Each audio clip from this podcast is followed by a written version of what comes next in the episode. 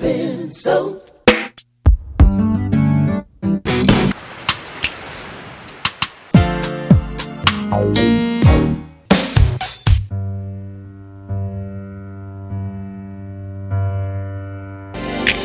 I've learned. Hey now, what's up? Know how to come over here staring at a brother. Hello, welcome to. Prince Track by Track. I'm your host Darren, and today we're going to be talking about the title track of Rave Unto the Joy Fantastic, and that, of course, is the number two, where the 2 0 should be in the title. First recorded June 1988 at Paisley Park, and then re recorded July 1988 at the Olympic Studios in London, and then in 1999, Prince went back to the song and re recorded it.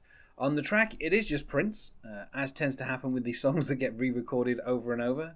Um, the song is 4 minutes 18, or on Rave Into the Joy Fantastic, it is 5 minutes 13. And joining me to talk about today is Martin Sand. Hello, Martin. Hi, Darren. Now, obviously, if you were a Prince fan, you kind of, you know, during the, the, the late 80s, early 90s, you kind of already heard this song.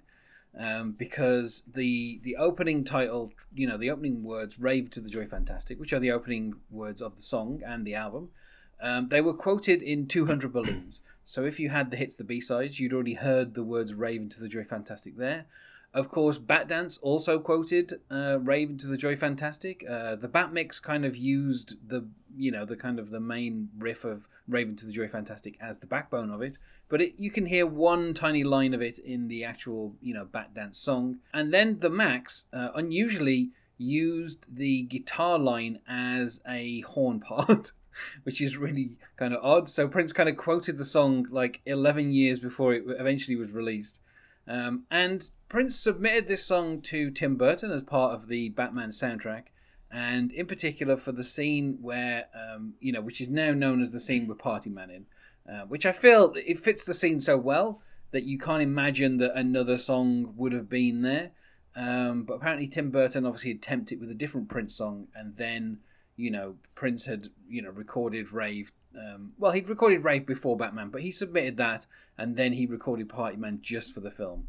Um, so, I mean, I guess if you're interested, you could always play that scene and just play Rave Unto the Joy Fantastic and see how they fit.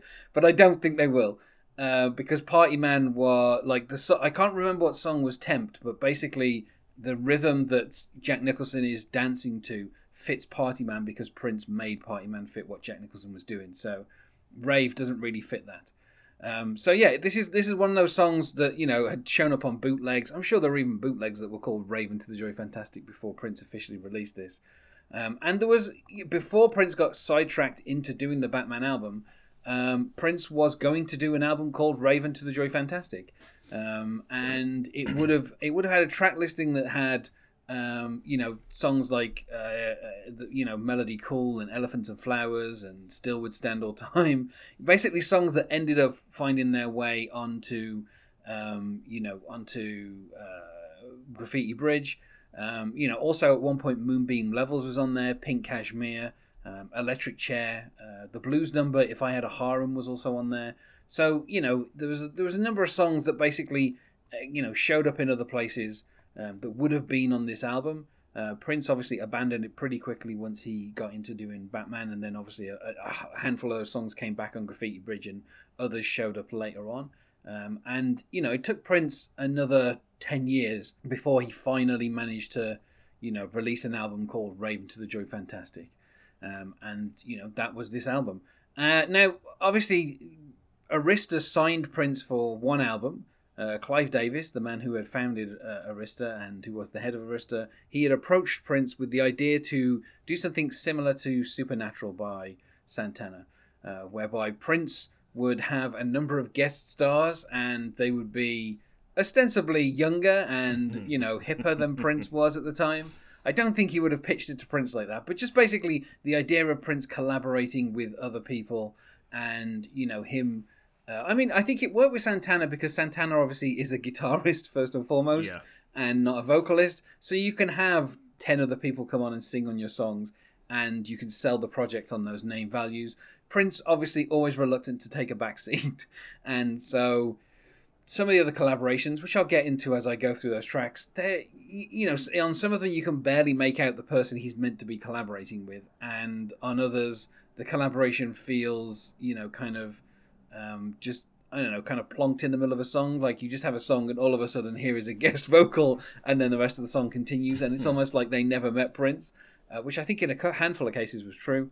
Um, you know, uh, but uh, and the weirdest thing is, of course, the fact that Prince resur- like kind of gave the name of this project "Rave Unto the Joy Fantastic," which for any Prince fans you would have known was like a- almost a ten year old song at this point. Yeah, and that to me as well, it feels like Prince kind of you know, this is the the oldest track that's on here. Um, this might actually be one of the oldest tracks um, that Prince released um, after leaving Warner Brothers. You know, obviously you had Crystal Ball and you had, um, you know, The Vault, but at this point there weren't, you know, there weren't that many kind of well known songs that were in the Vault that Prince hadn't already released. So you know, this is one of the older ones that I think people were still waiting to have like an official version of. Um, you know, for the remix, Prince went in and added a few extra lyrics and you know extended it for another minute, changed the kind of the main beat. Uh, not doesn't not really an improvement on the song, um, but it's still like the song itself. Even though Prince went back and recorded bits of it in 1999, it still has a very kind of like 80s feel. Um, and I think you know if you're listening to the album, it really stands out as having a different production sound to the rest of the album. Um, so you know that's that's the one thing that's kind of obvious about the track. Um, as for the success of the project, well, I mean, um, you know, the Vault had been released a few months before by Warner Brothers in an attempt to spoil this.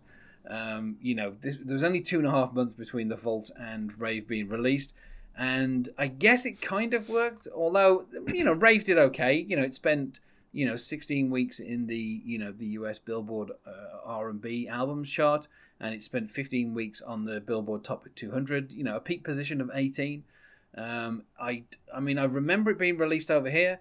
I don't remember it charting. And I remember you know they only really released one single which was the greatest romance ever sold. Um, you know and I, I do remember Prince he didn't tour this album but he did do a number of kind of like TV appearances and I remember him appearing on um, on Channel Four to do you know uh, a version of Baby Knows. I don't know that it was live. It it might have just been mimed, um, you know. But I don't like. I feel like the, the you know if if we hadn't have already had the vault a few months before, maybe this would have landed. But it, it always felt like a little bit of a disappointment, and I feel like that's something that people are going to have to get used to hearing me say as I go through this album.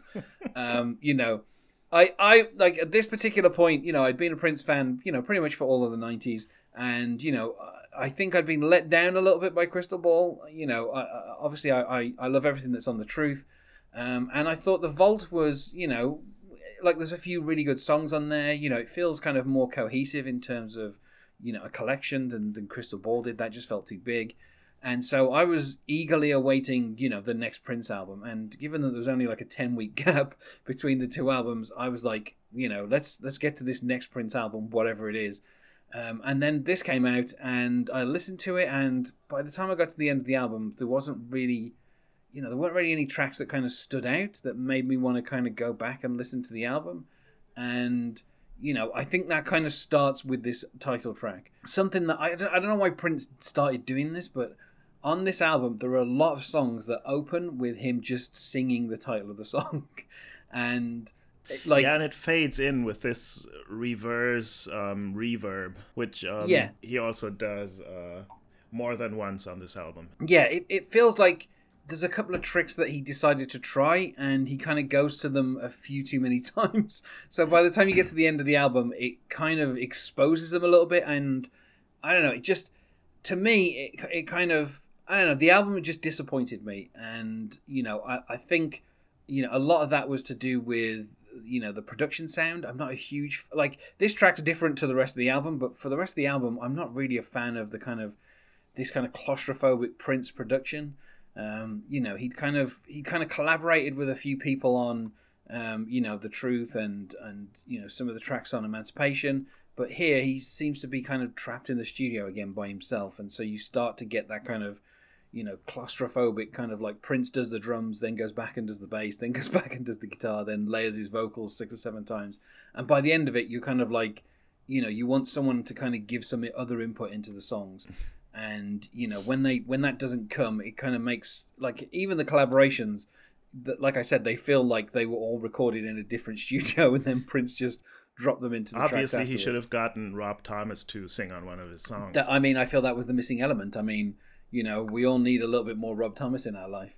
Um, The singer, not the writer. Let's put it like that. Um, although I do love the fact that Rob Thomas actually appeared in iZombie, um, which of course is showrun by Rob Thomas. So yeah, you know, um, but yeah. So I don't know. Like they this, killed him. they, they yeah, which I, you know, that was a good outcome for everyone. I feel. I don't know, like uh, in terms of like a genre, I'm not quite sure what to call this title track because it just it does feel like a throwback to kind of like 80s Prince. Like that production really kind of sticks out, um, you know, and so I, I don't know, like I guess it's meant to be like a dance track, you know. Obviously, I think you can call it funk. I, the thing is, of course, you know, it would have been done around the time of Love Sexy, and kind of everything on Love Sexy has a certain kind of feel to it. And I think that Rave would have easily fit on, you know, Love Sexy if he'd wanted to put one more song on there.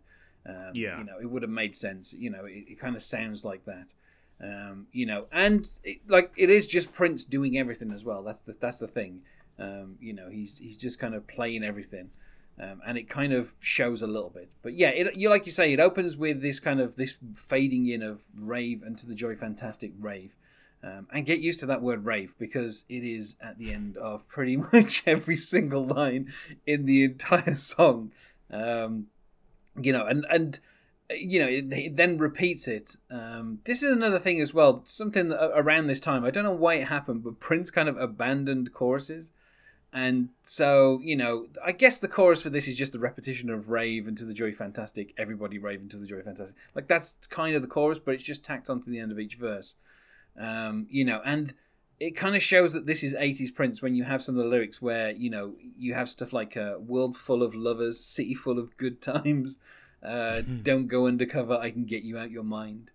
Um, you know, and then he, he actually references some other songs where he says, "All you need is a good walk and a brand new position." New position, obviously being a you know a, a song that was on parade.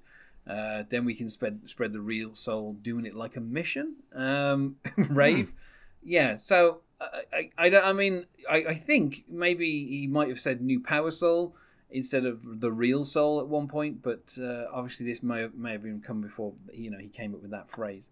Um, but yeah, I mean, the second kind of verse, I guess we can call it that, is where we have some kind of interesting lyrics where Prince is telling us a Riverdurci um, cock poppy that was hip yesterday, and I'm like, I don't know what you're talking about, Prince. You you've won, you completely lost me here.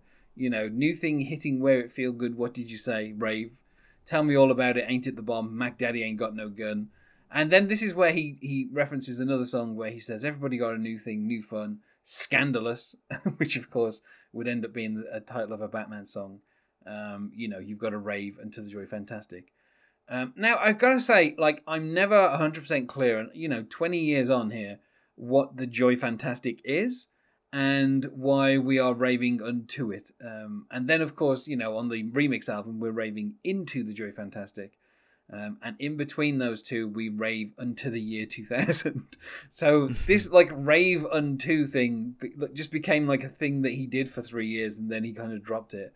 Um, so I don't. And also the fact that like the word rave, um, you know, I, I, I mean, I don't know how many people are familiar with what was termed the second summer of love, uh, where basically a bunch of people in Manchester took a lot of drugs, mostly ecstasy, around 1989. Um, Yeah. and you know, Acid House. Yes, and all of indeed. Yeah, and you know, a lot of that was predicated on people in fields going to raves. So I don't, I like, I don't know if that is where this word has been picked up by Prince. If like, you know, it's something that kind of was in the zeitgeist in the late '80s, and you know that's why he's saying the word so often in the song. Um, but I don't know. It's it, like it's one of those songs where like you, it's it's like it's an interesting turn of phrase, but by the end of the song, you're no closer to knowing exactly what Prince is actually talking about. Um, even when he says stuff like, you know, take a look inside your mind. And I'm like, I, I don't know how I'm meant to do that, Prince. How do I take a look inside my mind? What does that mean? Um, you know, give me just like a little something, you know, to kind of um, understand. Um, you know, and even when he, I mean, he then says stuff like "sister got a sizzler on," and I'm like, I've, uh, what, like, what is going on here? This entire, like, this entire song just ends up puzzling you more and more as you listen to it. Um, you know, although I'll say this, I love the guitar. You know, like that kind of you know, it, like it, it actually sounds a lot like kind of 1989 um, you know, Batman type guitar, like the guitar sound that he used for that. It's clearly the same kind of guitar sound that he's using here. Yeah, absolutely. You know, that line of it, that kind of guitar line. Sounds a bit like an alarm siren. Yes. Like Yeah, um, yeah. I think I think it might. I, I don't know what it is, but there was there was like a guitar that he used around this time, which he also used on a lot of the tracks on Graffiti Bridge, and then after that he kind of stopped using it. So I don't know. I don't know which guitar it was that he used. Um, I don't know. Maybe like one of the maybe like the the Black Angel or you know one of those guitars. But the sound of it is very kind of distinct. But yeah, you know, I, I mean, I don't know. Like I I, I can never puzzle the lyrics out. Um, and I, I feel like Prince is it's one of those times where Prince it sounds like he's being clever, but then when you're actually like you know uh, kind of breaking it down, you're like I I don't know that Prince actually knows what he's saying here. It just seems like he's kind of throwing out random words and hoping people will be like, yeah, this sounds good, Prince. Yeah, I guess it's just uh, mostly, um, you know, a soup or a cereal bowl, maybe a bowl of Lucky Charms with like um, sparkling, uh, joyful, and maybe kind of sexy words. And you know, he's got this. Um, I mean, the the lyrics, um, the theme of it, like gestures at sort of this. Um, religious ecstasy uh, crossed with um, sexual ecstasy, crossed with um, you know the um, musical aesthetic, uh, that kind of thing, and dancing and whatnot. Um, but it's um, it's pretty vague. yeah. And I mean, I guess, you know, you could say the Joy Fantastic is a result of taking some kind of drugs. You know, of course, we're, we're at the time period where Prince was recording the Black Album and then ultimately abandoned the Black Album. Obviously, the story of why he abandoned it is because of, you know, taking some ecstasy and realizing that the Black Album was evil somehow. And so, I, I don't know, maybe if there's a little bit of that in here as well. Um, but I don't know. Ultimately, I feel like the production on it is better than anything that the lyrics are saying, and you know, uh, I I I kind of enjoy it a little bit that way. But um, you know, if this had come out in like '88, I think people would have said, you know, it's a second tier album track. But putting it here and trying to make like the entire album named after it, it feels like Prince is trying to say something, but I'm not quite clear what he's trying to say. Um, other than here is a 10 year old song that you know i can just quickly re-record and that make that a new song and you know it, it will fit onto this album and you know i'm going to call it you know rave unto the joy fantastic. Um, and Yeah, you know it connecting it to the uh, abandoned um, Black album um, makes me sort of regret that there's not, um, you know, like a companion piece to it, like um, uh, uh, Rave Unto the Dread Horrific or something like that. Could uh, that could have been Well- fun? Like like uh, I mean, like the the alternate character that Prince created, who who was responsible for the Black Album, was called Spooky Electric. So I feel like Rave Unto the Spooky Electric would be, you know, that would that would kind of make sense as a title, as much as the Joy Fantastic does. Um, so, but then I guess you know if if if you know if you're doing a uh, jukebox musical of Prince songs, at some point there has to be someone called Joy Fantastic um, as a character on stage, so people can rave to her. Um, worth saying as well that you know around this time as well, one of Prince's girlfriends was called Anna Fantastic, so you know that might also be part of it. Um, I don't know. It's it's one of those things where I like I try to puzzle it out, but I'm no closer to understanding exactly what's going on. And you know, we're talking like almost 20 years after this song came out. Um, so, but I, I think the thing is, you know, obviously, if you'd heard it quoted in like 200 balloons and bat dance, I think obviously, you know, you your kind of your interest would be piqued when you heard that this was the title of the album because you'd like be like, oh, finally, like I get to hear the rest of that song. like all I've heard is one line in 200 balloons, so now I get to hear what the rest of that song would be. Um, but you know, even those opening lines feel a little disconnected from the rest of what follows. Um, so you know, and interestingly, Prince actually performed this live um, in uh, in London on the 26th of July 1988. So years before he actually kind of you know he'd he'd recent he like literally had reworked it a little bit two days before um, at the Olympic Studios. So I don't know. I guess maybe he was trying it out before he kind of put it onto an album. Um, and then he performed it a little bit in 1999, you know, as he was promoting, you know, the album with this title. I guess it makes sense he would perform the title track. Um, and then, of course, you know, he uh, he performed it, well, an instrumental version of it in 2011, and that was the last time he performed it. So for a title track, I mean, I guess because he didn't tour in '99, I guess he would have played it a lot more if he toured it. Um, but you know, it's one of those it's one of those things where for a title track of an album, it's odd that Prince didn't perform it more. Um, you know, kind of. But you know, he, his promotion for this album was kind of very muted.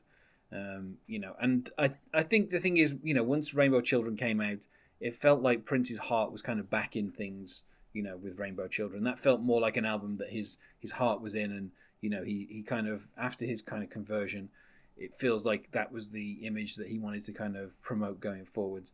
Whereas this feels like the last vestiges of like the '80s Prince. Um, you know, right down to the kind of the album cover where you have Prince in this blue suit, and I, oh, it's uh, it's just it's just a terrible cover.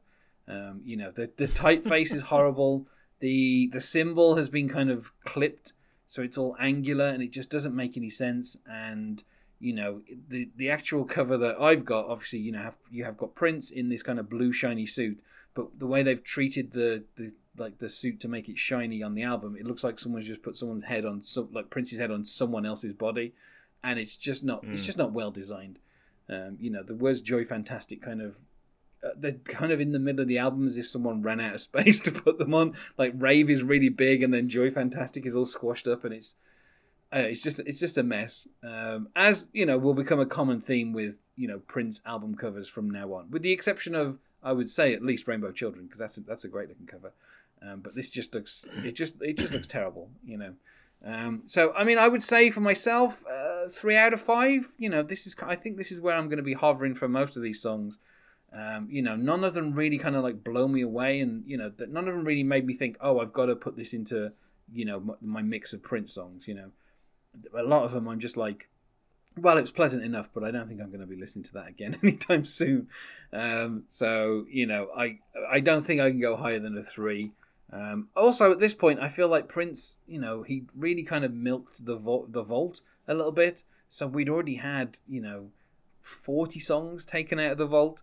Like throwing one more out there feels kind of lazy. It's like you know, you know, you left Warner Brothers because you wanted to release lots of new music. You know, let's hear some new music. Let's let's stop digging up ten year old songs. You know. Um, so, what are your thoughts out of five? I think um, three is fair. I could go as high as four. I really like this track, even though it's, I don't know, it is lightweight. Um, it doesn't really say much. Um, but it's it's it's funky. It clips along in in, in like in like a mix of um, you know 80s Prince or 80s to early 90s Prince. Um, it, it it fits in well there. Like um I don't listen to it very often, but I don't skip it when it comes up. It flows along nicely. You know, I still I still enjoy listening to it, but uh, you know, uh, this entire album to me, eh, and this is like I say, people are going to get tired of hearing this. It was a little bit of a disappointment, and I feel that kind of colours a lot of the songs for me. It's like, you know, listening back to them, I think at the time I was quite enthusiastic about it, but then over the last couple of decades, I think my enthusiasm kind of waned quite sharply. Um, and there are albums after this where I find that you know there are songs that are more enjoyable. Um, so you know, graded on a curve, it's got to be a three for me. Um, so I feel like we said about as much as we can about Rave until the Joy Fantastic. So let's go to plugs. Is there anything that you wish to plug, Martin? Absolutely not. Thank you very much. And you can find us on Facebook at Prince Track by Track or on Twitter at Prince Podcast. Or you can email us, not sure where you would, at Prince Track by Track at gmail.com. Thanks once more for being my guest here, Martin. Thank you. And otherwise, Rave.